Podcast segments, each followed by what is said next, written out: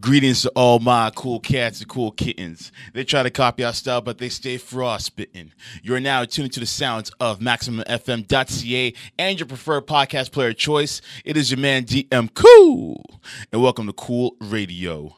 What we doing? You can catch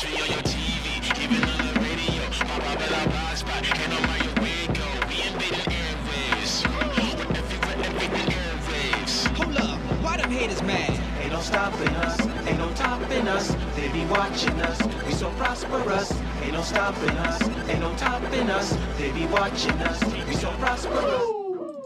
Oh, you didn't know? Your ass better call somebody.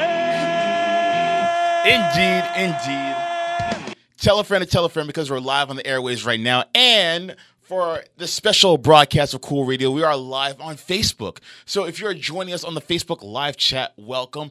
Thank you for tuning in. Um, I told you guys earlier today that I want you guys to drop in some suggestions that you have for things uh, for me to discuss as pertains to our main topic for tonight's proceedings, which is the Raptors becoming the 2019 NBA World Champions. Hold on, let me say that one more time. Your 2019 NBA World Champions are the Toronto Raptors. Like, Shout out to my man uh, uh, Sheldon Alexander. He says this on his podcast all the time. What a time to be alive! Because honestly, this is a very amazing time to be alive. Like, I was so unsure as to whether or not I would see the day that the Raptors would be hoisting up the Larry O.B. trophy, as Kawhi so eloquently puts. I was not sure if I would be blessed and highly favored enough to catch that day. But lo and behold, I did.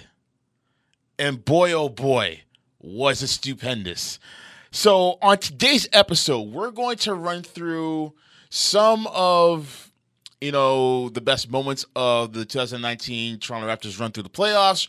We're gonna go through you know some of the things that you guys have suggested as as per the viewers' choice um, segment that I've kind of injected into today's show. But before I get to all of that, you guys already know that I have some stuff to get off my chest. And this is going to be, be Raptor related, of course. But nonetheless, it has to be mentioned. So, with that said, I think it is time to let that ish breathe. Let this bitch breathe. Indeed, indeed, indeed. So, let's start things off by doing a brief breakdown of the game. All right, let's do a brief, brief breakdown of the game. Now, first and foremost, before I get to that, I just want to give you my raw reaction, my raw immediate reaction following the game once that official or close to when the buzzer hits. So, I'm gonna paint the picture for you guys for a for a minute. There's about maybe 15 seconds left, give or take. The Raptors inbound the ball. Kawhi has it on on the opposite end. He gets a double coming in, so then he passes it off to Danny Green. Danny Green has uh, has Danny uh, or Draymond Green on him rather, and he's hounding him. And literally all he has to do is hold the ball because there's no shot clock and they're up by one. Therefore, they they being the Golden State Warriors have to commit a foul. But Green, Dray, uh, not Draymond, but Danny Green rather, just blast a, a damn near impossible pass to catch by Pascal Siakam, and it ends up going out of bounds. So I'm thinking to myself, in mind you, I'm watching with, I'm watching this with two of my brethren. I'm thinking to myself, oh crap. You know what? It's okay. It's okay. Everything's fine. Everything is completely fine. I'm trying to stay as positive as possible. My boys are tripping, and I with with every right they have to be tripping but I'm trying to keep it positive. I got there's there has to be at least one positive person in the room. So I'm saying to myself, everything is fine. And then so Warriors they get possession, of course. They inbound it. They're trying to find Steph. They eventually get to Steph. Steph hoists up this almost fadeaway drifting three pointer. It's very similar to the one that he hit near the end of Game Five. So I'm thinking to myself, uh, but then it hits back rim and there's a mad scramble for for the ball. and it ends up in Kawhi's hands somehow. And Kawhi's trying to go the distance with the ball, but then he kind of loses possession of it. And Danny Green, or sorry, not Danny Green, Draymond Green, they're both named Green. Dr- Draymond basically gets the ball, doesn't really have clear possession of it, but it's basically resting on his belly by the time he gets to it, and he calls a timeout.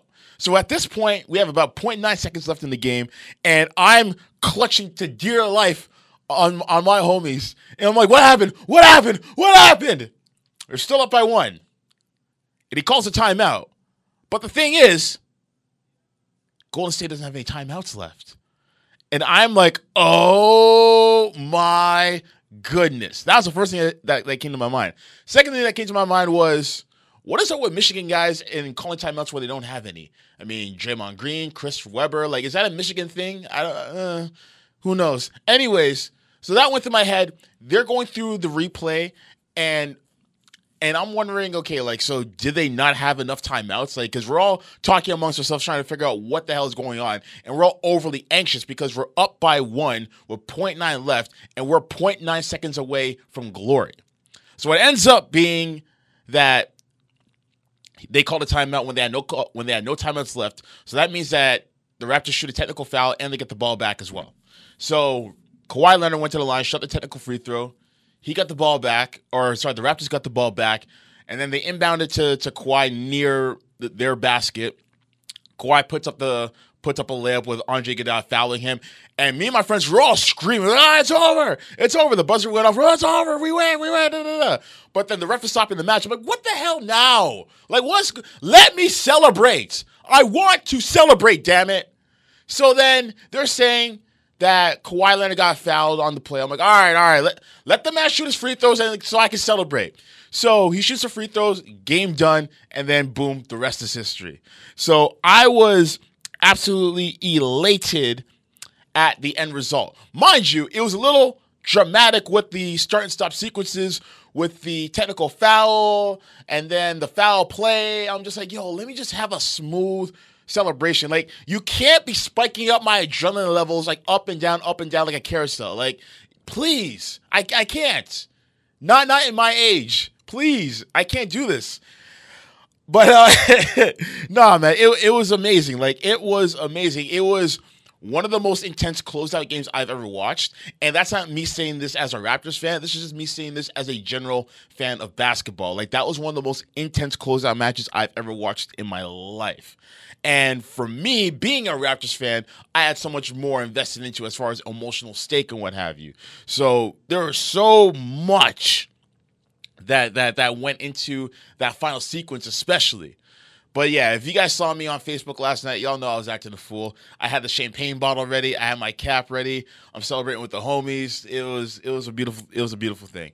Um, but you know, let me just give you guys a brief breakdown of the game itself as, as promised. So this game was back and forth. There was maybe almost what 17 lead changes throughout the game. No team had a larger gap than than than five points, I, I believe. Kyle Lowry came out the gate scorching. The man had 11 points in, in the first quarter alone. Hit three transition three pointers, went into the lane as well. Like he was not messing around. Like maybe he felt some sort of guilt for having his shot blocked at the end of game five. So he said to himself, no, uh uh-uh, uh, i am not leaving anything to chance. But then again, now, now that I mentioned it, he, I think the Raptors, aka Kyle Lowry, started off on 11 11 0 run, but that's neither here nor there. But nonetheless, he was he was scorching. Pascal Siakam was scorching as well, in and outside. I think he was fired up from the comments that Nick Nurse made about him in regards to why he didn't play for the majority of the fourth quarter and saying how he was a liability on defense. And he didn't put a, enough effort and energy on the defensive end.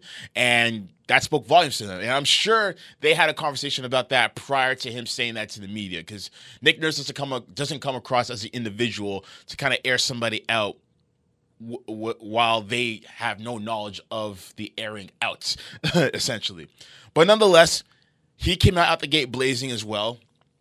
Kawhi Leonard kind of had a quiet start, uh, but we all figured as Raptor fans, he's probably saving his energy for the second half, if anything, so that he can go into instant kill mode like he did in the last couple of games.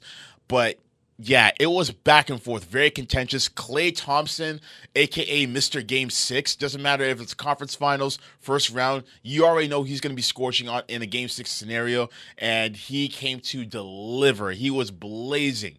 I mean, we the, the Raptors did their best in stopping Steph uh, Steph Curry, which is what you should do because he is the main guy.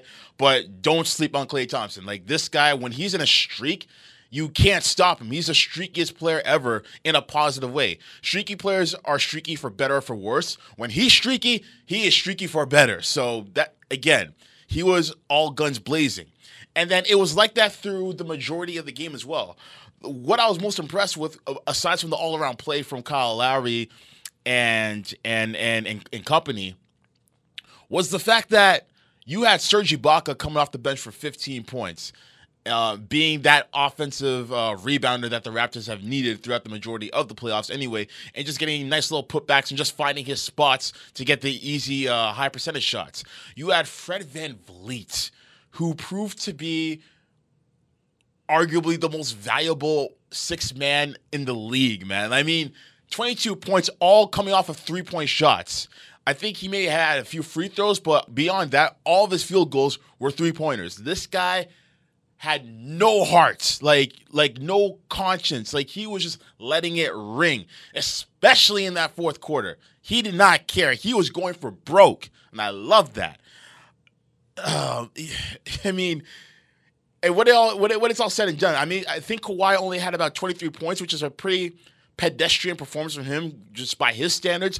But I think that just goes to show you that this team is in fact a team. Like it is a village. Everyone came together and brought something to the potluck.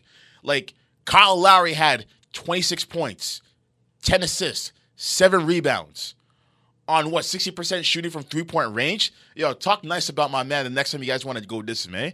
I already mentioned Fred VanVleet. Um, Pascal Siakam had a very similar stat line to Kyle Lowry. He had 26 points and 10 rebounds. And it's funny because in the previous game, I think he only had one rebound. So again, the messages that Nick Nurse was giving him were sticking through. So I love that. Serge I already mentioned. Marcus Gasol kind of struggled in this game, especially with foul trouble. Uh, Danny Green didn't have any points in the game. He didn't even make. He didn't even attempt a field goal, which is very uncharacteristic. But he did play his part on the defensive end, so I will give him credit on that as well. Um, Norm had a few spurts here and there, not on the offensive end, but more so for defensive purposes. But all around, it was just a team game. It was, it was Toronto strong in that game. And throughout this entire series, and I'll kind of touch more into that in, in the later segment of the show, is that they were the better team. And, and I get it. KD wasn't playing for the majority of the series. Klay Thompson got injured uh, in one of the games, and we'll get into Klay a little bit later as well. But I think people are forgetting the fact that the Raptors were playing hurt as well. Like this was not a picnic for anyone on this Raptors team. Fred Van VanVleet got clocked in, uh, in what I think it was Game Four, if I'm not mistaken. On top of that, he's playing with a bad thumb. Same with Danny Green. Danny Green's playing with a bad thumb, as well as Kyle Lowry. Like all three of them were playing with bad thumbs as well. Things that they may have to get surgery on come off season. Kawhi Leonard, his whole lower body is just aching and agony, but he's still playing through it. By the way, shouts to Alex McKechnie, the the head trainer for the for the Toronto Raptors. He's probably the the real MVP in all of this. Uh, but yeah, like like there are so many other guys on the Raptors who are going through their their fair their through their fair fair of sorry their fair share of struggles. I got it. um, but nonetheless, they still pulled through. So it's just I don't know, it's just kind of interesting when you're hearing some of the American media outlets going through the narrative of oh well this guy's hurt and this guy's hurt. Listen, the playoffs are a battle of attrition, and like if you think that the Raptors are the only people or the only champions who have benefited from the opposing team being injured, you're severely mistaken. In fact, Golden State, when they went on their first championship or this current championship run, they battled against teams who were missing key players. I mean, Jeez, I had a list with me, like, but um, it's on another device. But nonetheless, for years they've battled against opposition that didn't have their key guys, especially in their in their first uh, championship program with the Cavaliers. Kevin Love and Kyrie Irving were not present. In fact, Dellavedova, Matthew Dellavedova was the second best player next to LeBron James. Like that's pretty sad. Um, on top of that, you can go back to the Cleveland Cavaliers and say that they got lucky against um, the Golden State Warriors when they won against them back in 2016 when they when they came up from 3-1 down. Because let's be honest, Andrew Bogut got hurt in Game Six. Andre Iguodala got hurt in Game Six as well, and then Draymond Green got suspended in games in uh, in uh, Game Six because of his technical that that took place in Game Five. So again, the, the, it's just the luck of the draw that sometimes happens to happen. So either way, when that does happen, it's your duty as the opposition to take advantage of that moment because no one's going to feel sorry and be like, oh, well, I guess instead of playing at 100%, we're just going to play 80% of that way you guys have a chance. No, no, you play to your strengths. And that's that's exactly what the Raptors did. And what I loved about this team is the fact that they made Golden State look vulnerable. And when they made Golden State look vulnerable, they made Golden State look desperate. With all these reports about Kevin Durant possibly being ready for this game or the next game, with Kevin Looney being out indefinitely, but then when they realize how much they they missed Looney, they're like, oh, well, he got a second opinion and he's now upgraded to probable. Like, what? Like, oh, their PR team, it, it's something else. But that's going to be something else that I will get into later on as well. That kind of fits into uh, the second segment that I have of the show. But one thing that I want to say before we get into the next segment of the show, before we go to break, is this, man. This entire this entire in, in, entire title run or playoff run in general has basically unified the country of Canada more than any other sports in this league. And I don't think it's hyperbole for me to say this because whether you're watching the American broadcast or the Canadian broadcast and you're watching the Raptors, those networks went out of their way to show all the different viewing parties viewing parties that are happening in Canada. Whether it was Jurassic Park in Toronto or if it was Jurassic Park West at um, at uh, Celebration Square in Mississauga, or if it was at the Square in Burlington, or in in Brampton, or in Halifax, Montreal, Calgary, Edmonton, Regina, Vancouver, all over the place. Everyone was cheering for the Raptors. I've never seen this before from the Maple Leafs because the Maple Leafs just represent Toronto. There's since there's only five other teams in um, there's five other Canadian teams in, in the NHL. I didn't really see this for the Blue Jays. For the Blue Jays, for the most part, it seemed very pro Toronto. I didn't really hear any about any other viewing parties happening outside of the GTA. And then as far as the NFL, we don't have a professional football team. And then Argos is more it's more Toronto based. Toronto FC again more Toronto based. The Raptors galvanized every single fan in this country.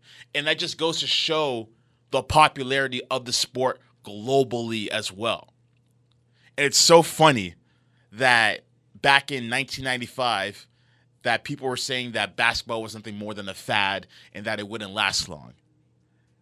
It's always ironic how things that are kind of spearheaded by people of color are often seen as fads when they first get introduced. But then lo and behold, they have so much staying power that they kind of control the industry that they're in, like hip hop. And basketball is arguably the second most popular sport on the earth behind soccer. I will debate with anybody on that. But we can leave that for another day. What we're going to do now is we're going to go to a break. And when we come back, um, I am going to go off on a playoff retrospective, if you will. For, so from the journey to the first round up until now for the Toronto Raptors. And then later on afterwards, I will get into the viewer choice segments where some of you guys chimed in and asked me what I want to discuss in particular or I ask you guys what you guys want to have discussed in particular uh, when it comes to the Toronto Raptors. So, as we go to our break, if you're listening to the live stream on MaximumFM.ca, you're going to be hearing the sounds of my man, Everything Ocean, and this record is called Kyle Lowry, and rightfully so. So, shouts to my man, Everything Ocean. I'm definitely going to have him and Express uh, on the show during the summertime, and we're going to talk everything Raptors as well. But nonetheless, keep it locked. This is Cool Radio, and we'll be right back after these messages. Yeah. uh, yes, yes, y'all. Welcome back to the show. Once again, it's your man DM Cool. and this is Cool Radio. Now, if you're just tuning in, welcome to the show. Um, we are talking everything Raptors today, everything Raptors, because we are on the uh, the aftermath of the Raptors becoming your NBA 2000. Sorry, let me rephrase that. Let me let me put that in reverse. Your 2019 NBA World Champions. Woo! I will never get bored of saying that. Never. Never. You'll never catch me being bored saying that. But, anyways, I digress. I digress. I can go on that for days. But we are going to kind of do a little retrospective of how we got to this point. All right. How we got to this point. How the Raptors became NBA champions, man. Let's kind of go through all the scenarios that happened during the during um, this entire playoff run. So first round, which seems like ages ago, in actuality, it was roughly around two months ago that the first round started, or that the playoffs in general got that got started. Um, the Orlando Magic, that was our first round opponent, and after that first game, which we lost. Everyone kept on reverting back to that same old narrative. Oh, here we go. Same old Raptors. Orlando's probably going to beat them in an upset. Oh my gosh, Lowry scored zero points in game one. Oh my gosh, here we go again, guys. And I'm like, oh. Now, I wasn't one to subscribe to that notion, but again, it was frustrating to see a goose egg in Lowry's stat uh, stat stat chart. And I'm just like, come on, Lowry, you better than this. You better than this. Uh, you had Kawhi Leonard and and um, Marcus Gasol miscommunicate on the final play that left DJ Augustin open for that three. You had Kawhi Leonard who only played about what 33, 34 minutes, and then people were, were screaming about, oh, well, what's load management all about if you can't even play this guy 40 minutes, and all that stuff. And it's just like, guys, it's only the first game. All right. Like the first game of the NBA playoffs, you don't have to play 48 minutes. And judging by the rest of how the rest of that series went out, I don't think Kawhi Leonard went over 40 minutes. I don't think he even went over 35 or 36 minutes for that matter. Maybe 37 at most, but nothing beyond that because majority of the games were blowouts. So first game was close, second game was a blowout, third game was close, fourth game was a blowout, and the closeout game was a blowout as well. Like that, that closeout game was there was nothing to discuss about that closeout game. That was just taking care of business. So not much to say about that series. Um, it just kind of felt like a regular season game, or string of regular season games, I should say. But what I will say is that that was the first time in Raptors history that they closed out an opponent in five games. So that was refreshing to see because that's what you expect from a top seeded team who has championship uh, aspirations. So that was good to see nonetheless. So let's go to second round. This is where things get interesting. This uh, matchup between the Sixers and the Raptors. This was arguably the best series in the entire playoffs. This and the Portland series were the only two series that I believe went seven games. I don't think any other series in the playoffs went seven games. Uh, I think these, I think this and and the Denver series were the only two. But nonetheless, man, this is where we got to see Kawhi, Kawhi. You know what I mean? Like Kawhi, Mia River, Kawhi. Kawhi Leonard. Fun guy, Kawhi Leonard. Like this is where we got to see where load management would pay off because literally this series was was Kawhi Leonard versus everyone. And Philly was arguably the most top heavy team in the playoffs, not named Golden State. You had Joel Embiid at center. You had Tobias Harris as your stretch four. You had, I believe it was Jimmy Butler at the three spot. You had JJ Redick, who's one of the best spot up shooters in the league, and then you had Ben Simmons as your as your as your as your point forward essentially. So that was a pretty stacked lineup, especially when it comes to length.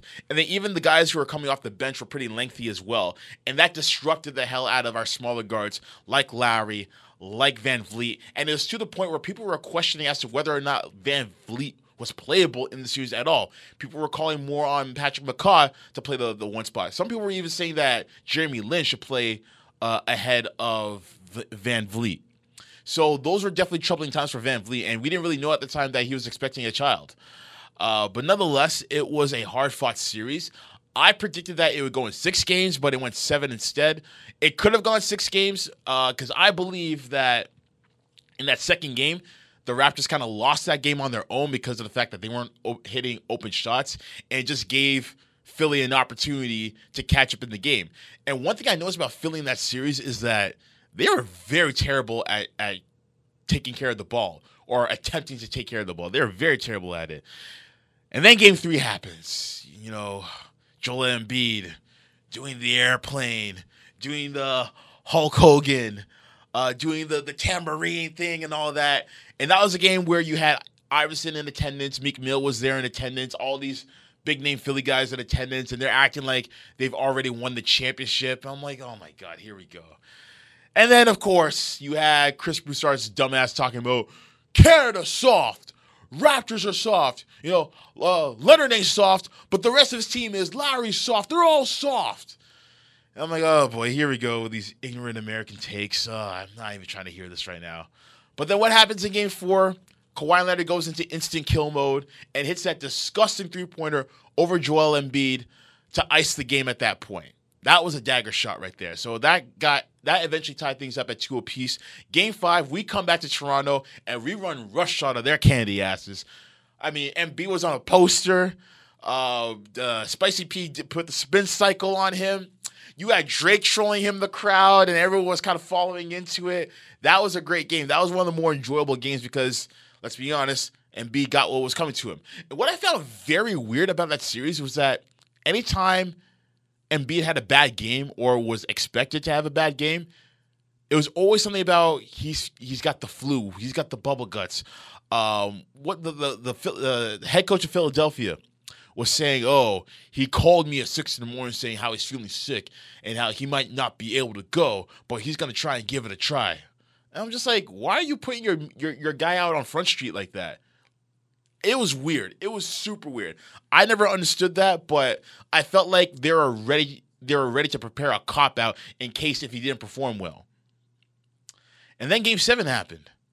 Game Seven, man. And it's funny because people kept on making the narrative of how 18 years ago the Raptors were in this exact same spot against Philly in the 2001 playoffs where Vince missed the big shot. And then in, in this scenario, my man Kawhi, who he did not miss any shot whatsoever. That was that may have been I think that may have been the greatest shot I've ever seen. I think that may have been the great that I've ever seen personally. That Damian Lillard shot in the first round was up there. But then when Kawhi hit that shot, to me, it meant a bit more because of what was at stake. Let's say, and I'm going back to the Damian Lillard series, for example. Let's say Dame Dollar misses that shot over over Paul George. If he misses that shot, no biggie. They're already up three one. They can just go back to uh, OKC and and and uh, have another have another go at elimination. And if all else fails, they still have a game seven in their back pocket. So the stakes were the stakes weren't that high. It's just that the troll factor in that series was a bit higher because of all the barking and, and the chest thumping that that Westbrook was doing uh, throughout that entire series. How Dennis Schroeder was trolling even though he had no reason to. Paul George did the pump dunk at the end of game three or game four, whichever one it was. There was just a lot of trolling. So for him to do that walk off three pointer and wave bye bye like that, boom, bye bye, and then, you know, do the little meme face when everyone's uh, crowding in on him, that's what made the shot a bit bit bigger than what it was. Not saying that that shot wasn't big, because that shot was deadly. From what, 40 feet out? A step back? Don't even get me started. And then, but then I go back to the Kawhi shot, and there's so much at stake. You're tied 3 3 against a very top heavy Sixers team, and in a series where you're not really getting the support that you need from from your rotation. Like, it's to the point where you're, you're only you're only rolling six deep as opposed to eight or nine deep. So you have to end this now. You have to put this in the put it, put the, put it in the bed, nip it in the butt, whatever you got to do. Otherwise, you're looking at a situation where you got to where you got to play overtime, and that could go in any direction.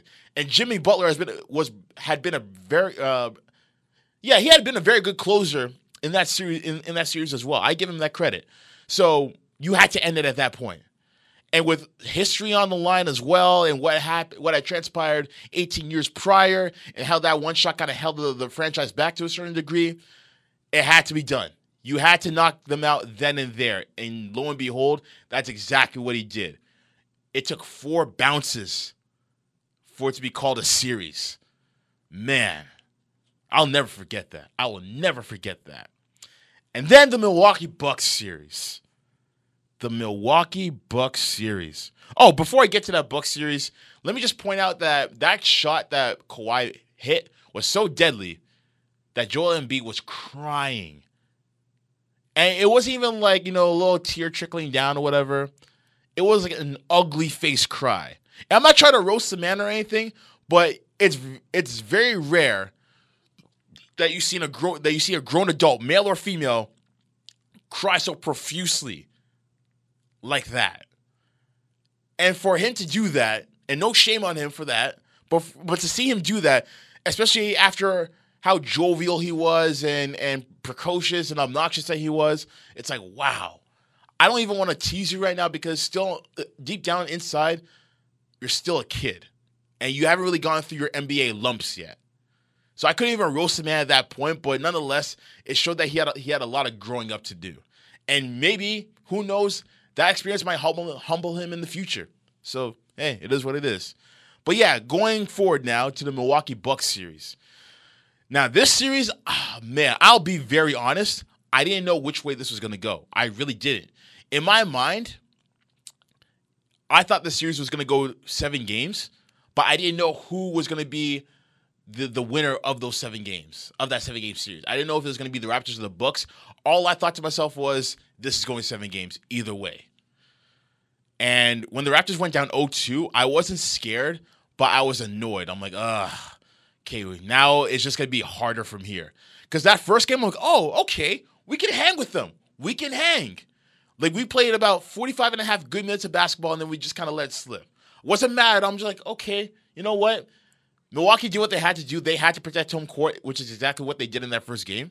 But that second game, mind you, I didn't watch that second game because I was uh, in studio. I was like, oh gosh, oh, I don't want to see the highlights for this crap. Oh man, this this is not good, guys. It's not good. So they come back home. They gut it out in double overtime. Kawhi Leonard is hobbling around like an old man. I'm like, wow, I've never seen Kawhi like this before. This is insane. And then he ended up getting a little bit of help in the in that overtime period as well. But then game four, when he was still in pain after playing what 52 minutes or something to that extent, his teammates were like, "Yo, fall back. We got this. We got this for you, homie." And boy, oh boy, did they get it for him in a big way. You know how they got for him in a big way? Because they ended up helping him out huge.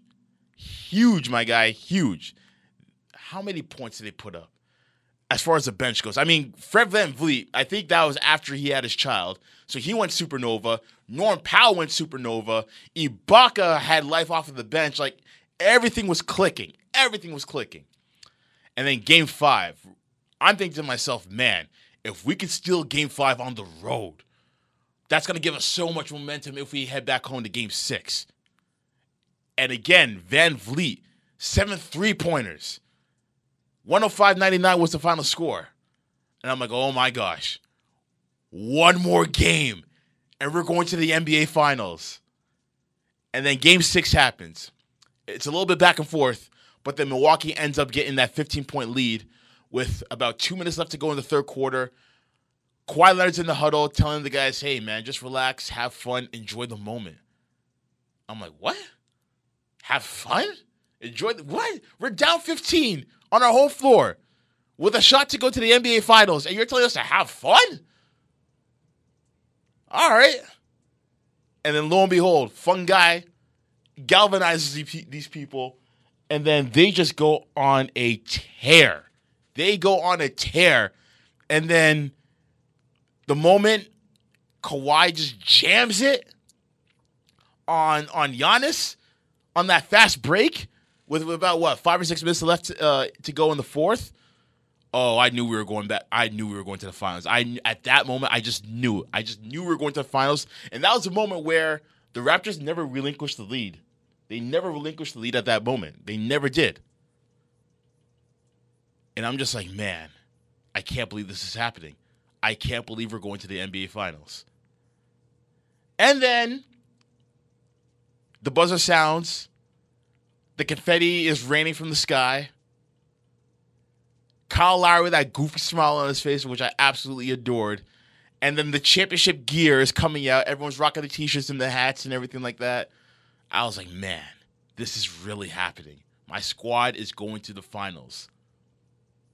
And then we come across Golden State. And I'm seeing the way the Raptors are playing, the way they're switching on on on defenders and what have you. And I'm saying to myself, this squad was designed to go up against Golden State. The way they're switching from man to man and what have you, their their length, their athleticism, the IQ of Marcus Gasol kind of coordinating everything on the defensive end. This is what I envisioned. This is what Masai envisioned. And it came to pass. Now, there were some casualties in, in, in that series, as we all know.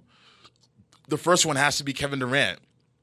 And I honestly I blame Golden State with the way they they handled that situation. I mean, if the calf strain was that serious, they should have let him play in the first place.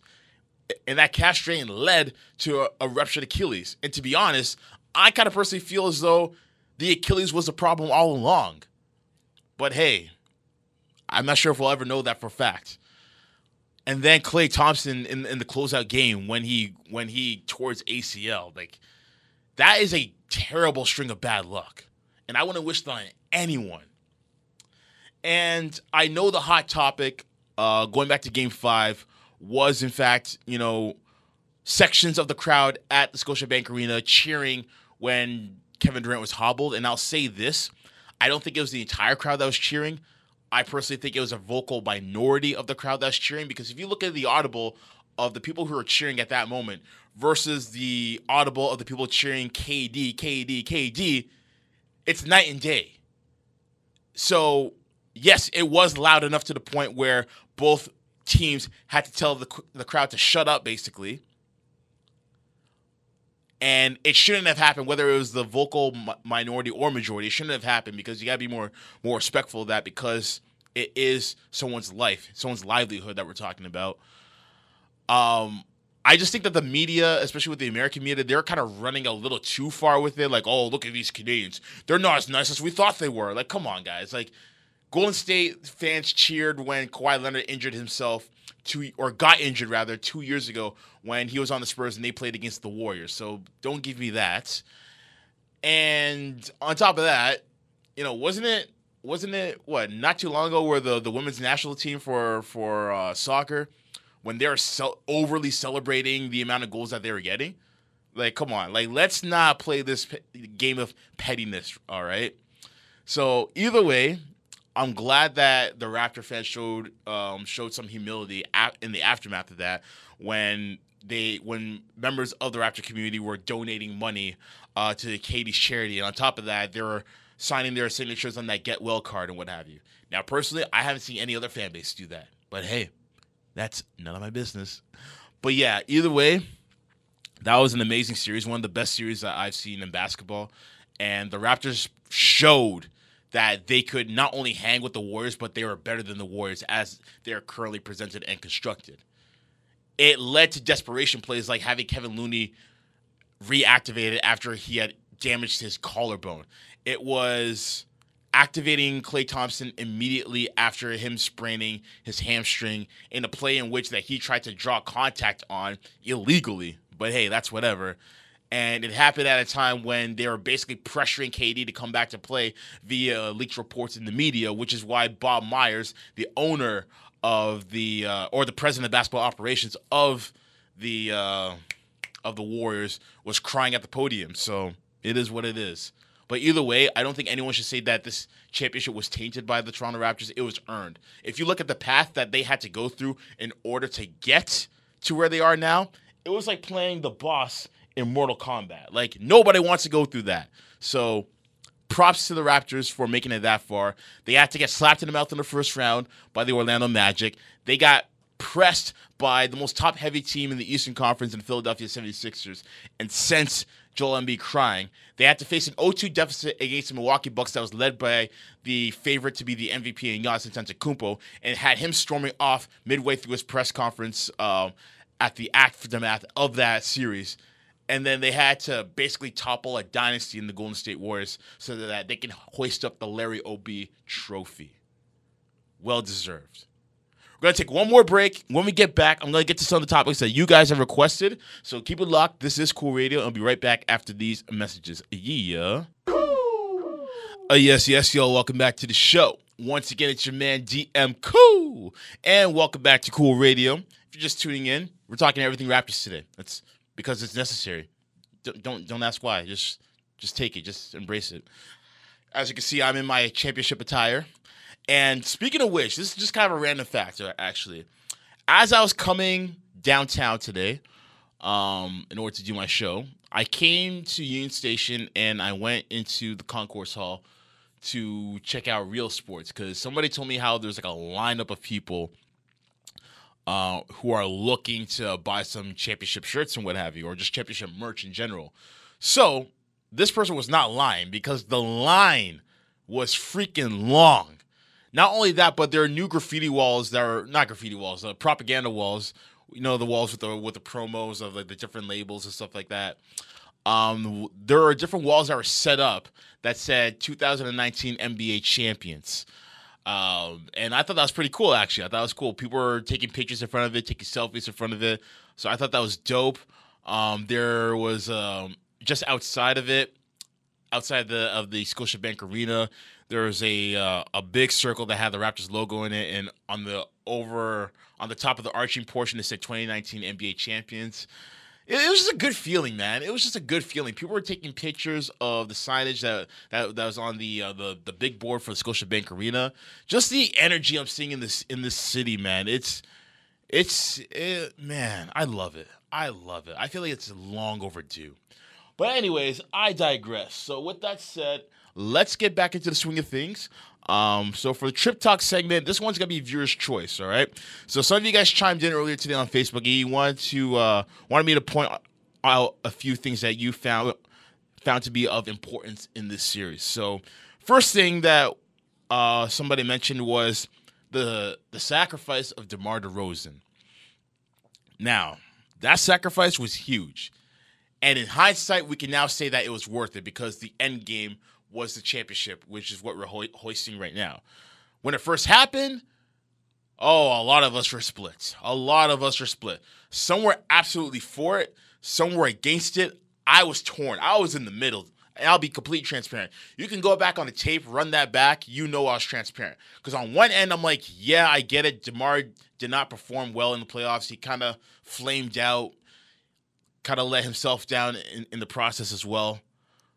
But then at the same time, it's like he's our longest tenured Raptor. He's the only star outside of Kyle Lowry who actually wants to stay and who actually gives a damn about the city.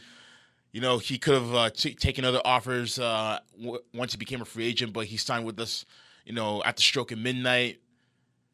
And then as far as Kawhi Leonard goes, we don't know the severity of his injury. We don't know if he's even passed a physical yet. He probably doesn't even want to be here. He probably won't even ret- uh, report to training camp. He'll probably pull Alonzo Mourning on us man, this is bad. We're mortgaging our future right now. Trust me, I remember all of that. And then I said after a week, I said to myself, you know what? Let's at least wait until he passes training camp, or not training camp, um, his physical. Let's wait. If he passes his physical, that's step one, and then we'll just go from there gradually. And slowly but surely, we got certain things out of Kawhi that we didn't see out of DeMar. And I'm like, oh, he's a good rebounder. Oh, he actually has an outside shot, like a, a consistent one. Oh, he has like a bit of a tighter handle. He's a much better defender. Like things like this, I knew about Kawhi a little bit just because I, I watched the odd Spurs game here and there. But seeing it for the majority of the NBA season, you're like, whoa, I didn't know he could do all of this. So it was refreshing to see, I would, I would say but definitely going to DeRozan's sacrifice. So that was a huge sacrifice. That was a ballsy move. This was like I'm gonna say this because someone uh, put this as a meme on Facebook, but it's actually kind of true. But this is kind of like when and Avengers Endgame spoilers at this point, but this is basically when when um when what's his face when Thanos sacrificed Gamora in order to acquire the Soul Stone. A soul for a soul. We had to sacrifice DeMar in order to retrieve a player of Kawhi's caliber in order to get us to the destination that we wanted to be in, which was the snap. So take it for what you will. With that said, though, in all in all seriousness, I don't think his sacrifice should go in vain. I don't think it should go unnoticed. He put in nine years of work into into this team, and this We the North era wouldn't be here if it weren't for him. He was he was a core member of the We the North era that kicked off in the 2013-14 season. He was a core member of that.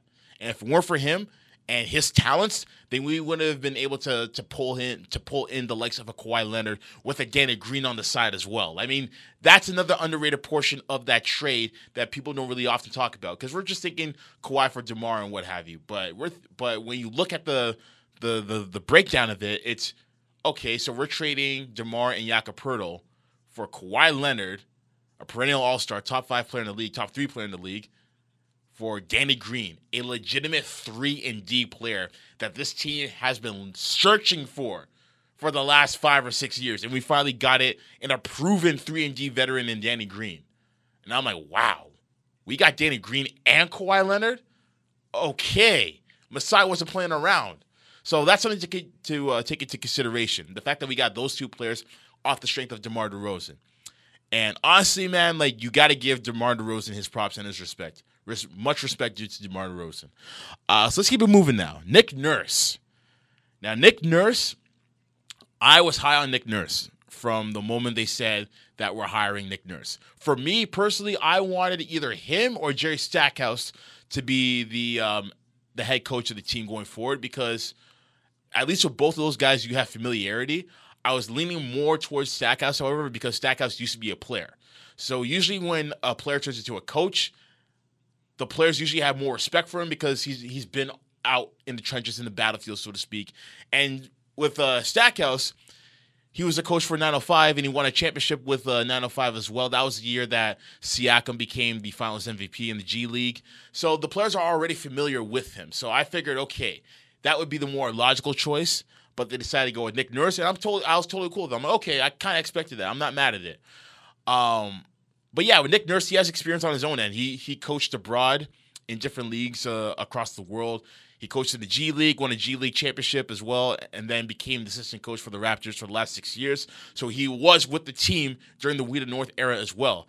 And when the team went through that culture culture reset, it was his playbook that was behind that with moving the ball around, spacing out the floor, shooting three point shots, and distributing the wealth. Whereas with Casey, it was pound the rock, hard, gritty basketball, hustle, play. Like, please don't know. And it's funny. Stephen A. Smith, God, I love him for his entertainment value. This guy was saying earlier today how if Dwane Casey was the coach of this team, with Kawhi and Pascal and what have you, that he would have gotten them this far and had them win the NBA title. I'm sorry, but I'm calling BS on that. I'm calling BS on that. You know I'm calling BS on that?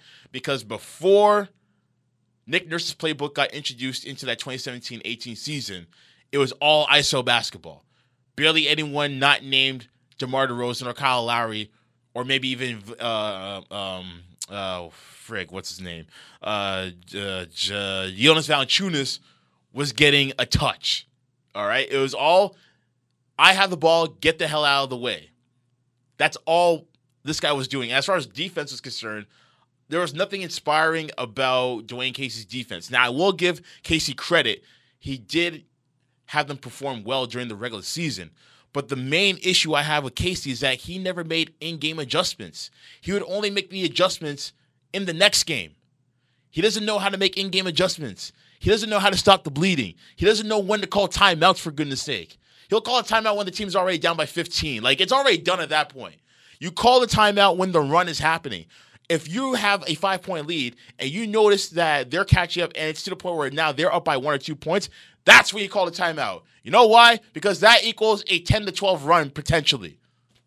A 10 to 12 0 run potentially. That's when you call the timeout. Not after you're you're you're down by 15. So no. Nick Nurse is a better coach than Dwane Casey. I have no issue saying that.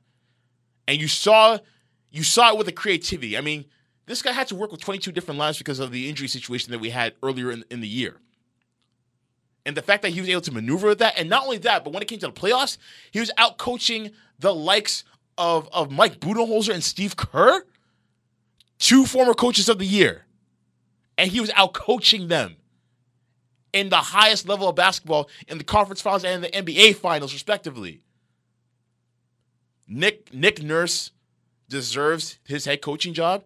He deserves to be the head coach of Team Canada basketball, and he deserves to have. If he's up for an extension anytime soon, he, sign on the dotted line. I I like Nick Nurse. I'm a I'm a Nick Nurse guy. Uh, let's go to Danny Green now. Danny Green, he kind of struggled. He struggled. I'll be honest. He struggled throughout the series, uh, throughout not only this series but throughout this entire playoff run. He did have that game three where he had 18 points in all three pointers, so that was good to see because it, it blew the game wide open. But for the most part, I would say from the second round on, I don't know. He couldn't find his shot consistently. I'm not sure what happened. I mean, he did have the the, the bad thumb, but I don't know. Beyond that, I don't know what happened with him. So at least I could say that even though his three point shot wasn't knocking down,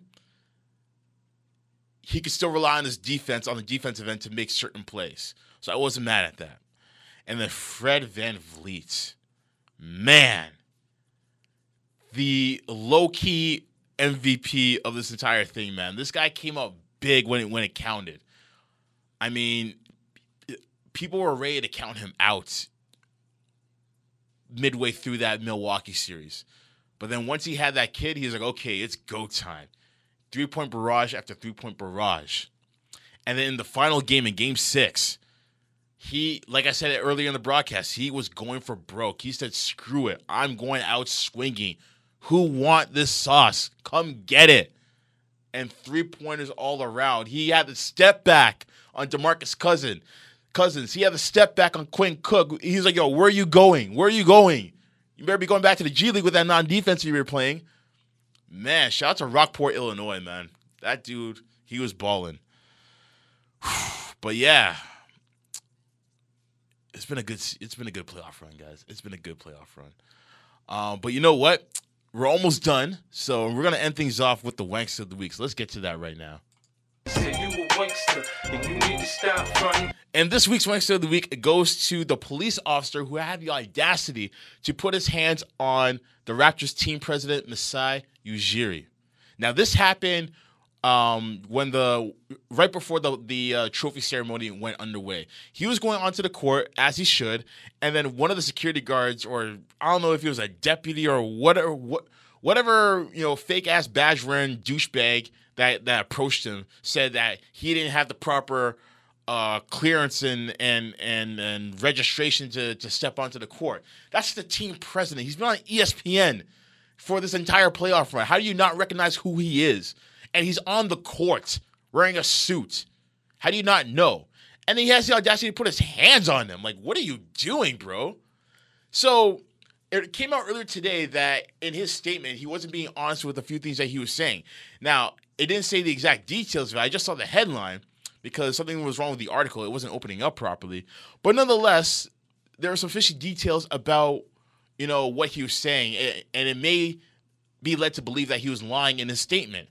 Now, the sheriff county or whatever the case may be, they're trying to pursue charges, uh, uh, misdemeanor charges, because he because he put his hands on a law a law official. But if his statement is as janky as Stephen Curry's statement towards the Raptors defense, then this might be thrown out the window. But nonetheless, this guy's a wankster. He's an idiot. Messiah's our Messiah. That's our king right there. And so for that, you get the wankster of the week for, for putting your hands on royalty. Do you get this wankster? Do you deserve it? Of course you do. I'm going to drop it like this. And that does it for tonight's show, people. I want to thank you guys for tuning in live on Maximum FM, and I want to thank you for tuning in if you're going to be listening later on the podcast. Shout out to all the people who are li- who are watching on Facebook Live. Uh, you guys are real MVP as always, and we will be back next week. I will be at the parade on Monday, guaranteed. So you guys celebrate safe and celebrate fun. But until then, Cool Radio is a division of Cool Click Media and Entertainment, reminding you each and every day that we're out here creating our own legacies. Keep it gravy and wavy. We are out of here. Rapston 6, 2019 NBA champions. We the North, Kings in the North. We the champs. Peace.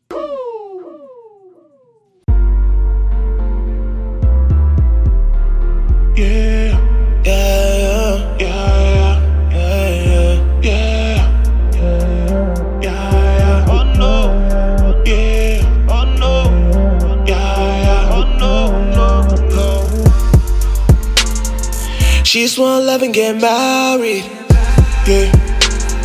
But I'm just tryna buy like Larry. Swish. When I heard I know I should say sorry. Nah. When I heard I know I should say sorry.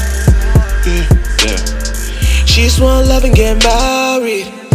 Yeah, yeah. But I'm just tryna ball like Kyle Lowry. Yeah, swish. Ask me why my heart is still frozen. Yeah, Cause I'm just tryna ball up the Rosen. Smash. Pull up to, pull up to a party. And all these just like party. Over your gang and it. And all these bad like party. Shmoney. But I'm still a rude boy like Cardi. Ugh. Tell me why these still on me. Oh, now my ex-girlfriend, she still call me. She said she miss riding all of my Harley. Oh no. She asked me if I miss her, I said hardly. Oh no. I'm too busy messing around with these thotties. And all these bodies with the slim, thick bodies. Oh no. While I'm out trying to make this money. Do you really wanna take that from me?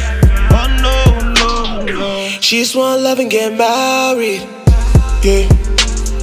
But I'm just tryna buy like Larry. Swish. When I heard him, I know I should say sorry. Nah. When I heard him, I know I should say sorry. Yeah, yeah. She just wanna love and get married. Yeah. But I'm just tryna ball like Kyle Lowry. Yeah, swish. Ask me why my heart is still frozen. Yeah. Cause I'm just tryna ball up the Rosen. Coming live from the north side, you didn't know side. Yeah, I'm from the cold side. With no cosign, gotta keep my odds on the pro line. Five yards from the goal line. I'm not really chasing fame. Oh, I'm looking for some change. You act like it's the same thing. Till until I get a ring. I'm just trying to do my thing. Don't get caught up with a tang. Hold your queen if you a king. She just wanna love and have some offsprings. Uh, but the pressure is a killer. If I mess around, then I know I'ma miss her. She know that I'm hungry. She said, Baby, I'm your dinner. Baby, love me the way that she love the mirror. Yeah, yeah, yeah. She just wanna love and get married. Yeah. But I'm just tryna buy like Larry. Swish. When I heard him, I know I should say sorry. Nah. When I heard him, I know I should say sorry. Yeah, yeah. She just wanna love and get married. Yeah, yeah. But I'm just tryna ball like Kyle Lowry. Yeah, swish. Ask me why my heart is still frozen. Yeah, Cause I'm just tryna ball like the Rosen.